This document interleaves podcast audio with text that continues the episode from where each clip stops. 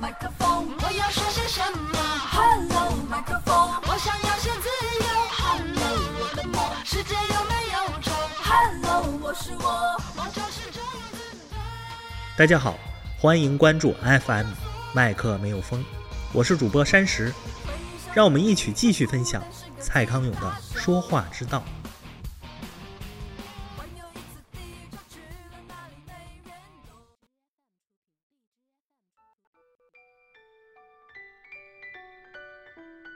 康永说：“石头和白水能够煮成好喝的要命的汤，两个手掌大的话就能卖几百万。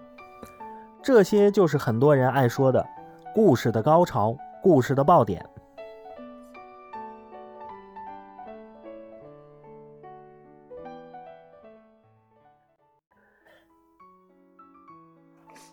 晴天先说一个故事给子玉听。美人鱼爱上了人类的王子，她很想到陆地上去找王子，就跑去海底找女巫，要女巫把她的鱼尾变成一双可以在陆地上行走的腿。后来呢？子玉问。这是晴天讲的故事，他的悬念是后来发生了什么事。轮到子玉讲个故事给晴天。又穷又饿的老婆婆路过一个全村人都非常小气的村子。老婆婆请村民随便给点吃的，村民却把吃的都赶快藏起来，不给她吃。老婆婆没有办法，就路边捡了一堆小石头，把石头加在水里面煮汤。结果呢，老婆婆竟然煮出一锅全村人从来没喝过的、有史以来最好喝的汤。怎么会这样？晴天问。这是子玉的故事，他的故事的悬念不是什么，而是怎么。悬念有很多种，不见得让别人问后来呢，才叫悬念。我有一次必须在节目里介绍画家常玉的生平。我知道很多观众没听过常玉。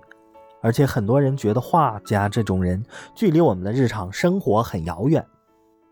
我判断，如果节目一开始我说常玉年轻的时候就很想到外国去学画，他家里当时还算有钱，就花钱把他送去巴黎。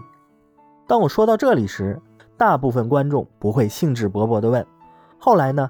常玉去了巴黎以后发生了什么事？”观众大概会想。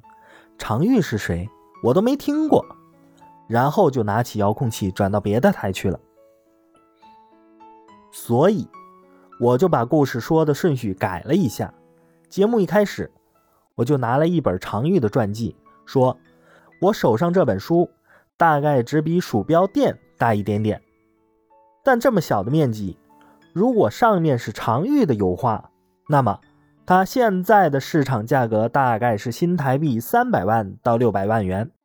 用这种称斤论两的方式来做常玉生平故事的开场，肯定会被很多爱艺术的人认为很庸俗之极。但不可否认的是，我留住了很多听都没有听过常玉名字的观众，他们可能觉得艺术不关他们的事，但他们会觉得。这么小的一张帆布加上油彩，能换几百万的钱，这事可以听一下。石头和白水能够煮出好喝的要命的汤，两个手掌大的画就能卖几百万，这些是很多人爱说的故事的高潮，故事的爆点。你如果习惯把爆点藏在故事的很后面。可能听你说话的人熬不到那么久，就纷纷去上厕所了。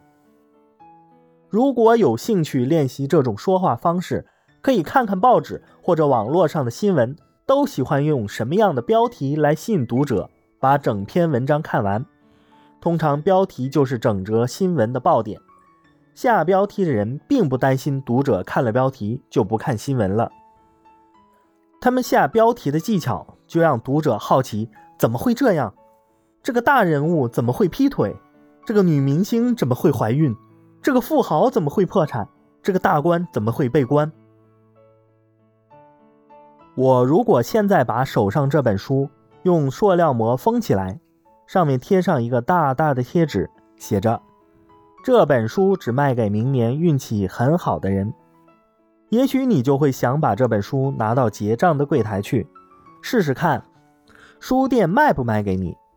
书店的人怎么可能知道我明年运气好不好？你很奇怪，怎么会？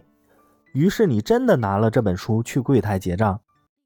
如果你这样做的话，哈哈，我很谢谢你的捧场，也相信你明年一定会运气很好。